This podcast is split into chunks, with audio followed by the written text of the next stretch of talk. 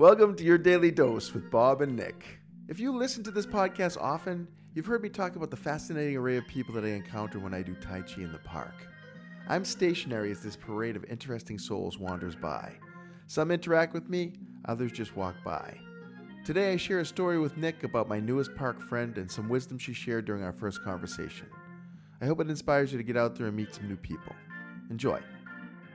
I was in the park the other day and I finally, once again, introduced myself to a person I've been seeing for years.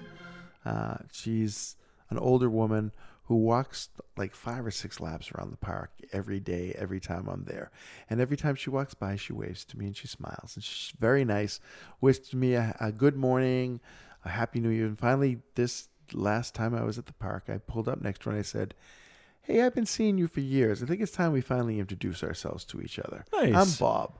And she said her name is Kay, and she's she'll be 81 on January 17th, and she walks five miles a day. And my dad's 81, and Kay can you know run circles around my dad. She's keeping it out there, but she had this very simple philosophy, which is I just have to be out here.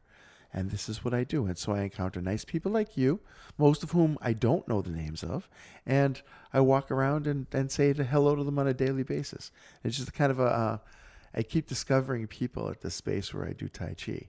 This was on the way into the space where I do Tai Chi, but uh, it's almost been like this you know you're in the right spot because people keep showing up to this spot. Interesting people, people that I've enjoyed knowing. So I like that because you've had like all sorts. You've had the yoga moms who kind of push you out. yeah, You had the smoking guy that had a really tough day. yeah, Uh, you've had Kay now. yeah. I And had I'm Kelly sure- Joy Ladd, who Oh, yeah, yeah, yeah. you know, there for the first time as well.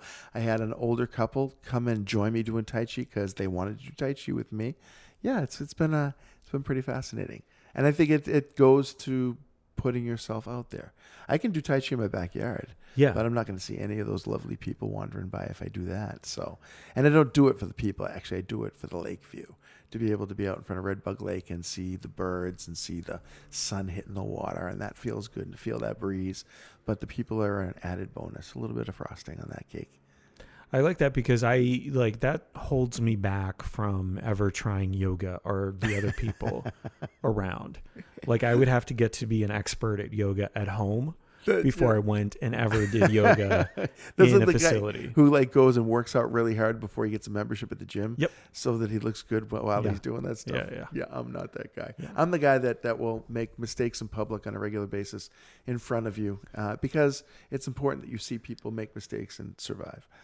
That's an excellent point, and I wish I could do that for the public, but I will just continue to show them my perfect side You do that. rather than the side that makes mistakes, which I will keep in private that you don't know about how many mistakes that I've made. And we will aspire to be Nick. Just perfection Perfect. is what I put forward. Yeah, that's, that's all you are.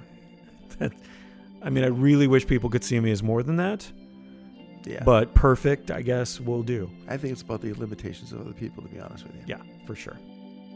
Hey, it's Nick. Thanks for listening to Your Daily Dose. I have to come clean here. I'm not as close to perfect as you might think from listening to this podcast, but I'm working on it. Constantly and relatively consistently. I'll get there soon, and you'll see me at yoga studios, salsa classes, improv stages, and anywhere else I can practice dancing like no one's watching. Have a great day.